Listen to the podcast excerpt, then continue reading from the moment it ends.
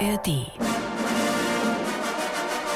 Bayern 1 Kino kompakt. Ich sag's ungern, aber wahrscheinlich haben die meisten da draußen noch nie was von uns gehört. Die denken alle, wer zur Hölle ist Milli Vanilli? Wer sie waren, wusste Ende der 80er jedes Kind. Aber was hinter den Kulissen bei Milli Vanilli geschah, kam erst am Ende ihres Riesenerfolgs ans Licht.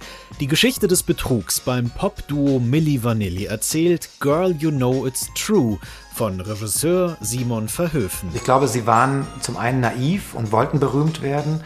Zum anderen war es auch ein teuflischer Pakt. Würde man ausschlagen, wenn einem jemand anbietet, du musst ein bisschen bei einer Lüge mitmachen, bei einem kleinen Betrug und dafür bist du Superstar. Fab und Rob machten mit und bezahlten bitter für den Playback-Schummel. Die aufgeregte Zeit zwischen Glamour, Gier und niedergeschlagenen Gefühlen fängt der Film gut ein. Mit einem wilden Matthias Schweighöfer als Musikproduzent und Strippenzieher Frank Farian. Bist du sicher mit dem Namen? Das klingt total dämlich.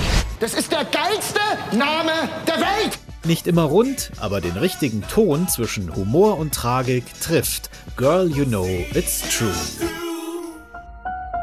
Eigentlich will Witwer Andrew Blake nur an den Ort in Frankreich, in dem er seine Frau vor vielen Jahren kennenlernte. Zutritt zum Landgut bekommt er aber nur, wenn er die ausgeschriebene Butlerstelle annimmt. Und so stößt der trauernde Brite auf eine verarmte, ahnungslose Schlossherrin. Ein Gespann, das sich gegenseitig gut tut. Was für eine Art Butler sind Sie, Monsieur Blake?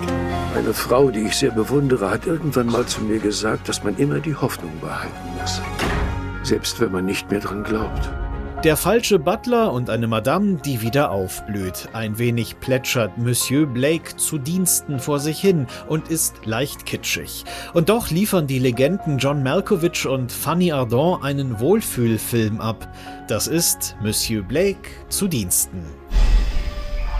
Und diese Entenfamilie geht in Startposition.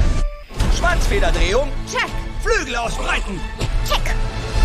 Lasst uns fliegen. Immer nur im beschaulichen Waldgewässer leben, das kann jeder. Deshalb beschließt ein Erpel, nachdem ihn Frau und Kinder weich gebettelt haben, raus aus dem Teich und ab in die weite Welt. Ihre Reise nach Jamaika ist voller Abenteuer und manche davon sind richtig gefährlich. Wer nichts wagt, erlebt auch nichts. Die Idee ist nicht wahnsinnig neu, aber der Film ein netter, actionreicher Animationsspaß von den Machern der Minions. Da überlegt man zweimal, ob's an Weihnachten Entenbraten geben soll. Raus aus dem Teich. Daniel Ronell, Bayern 1.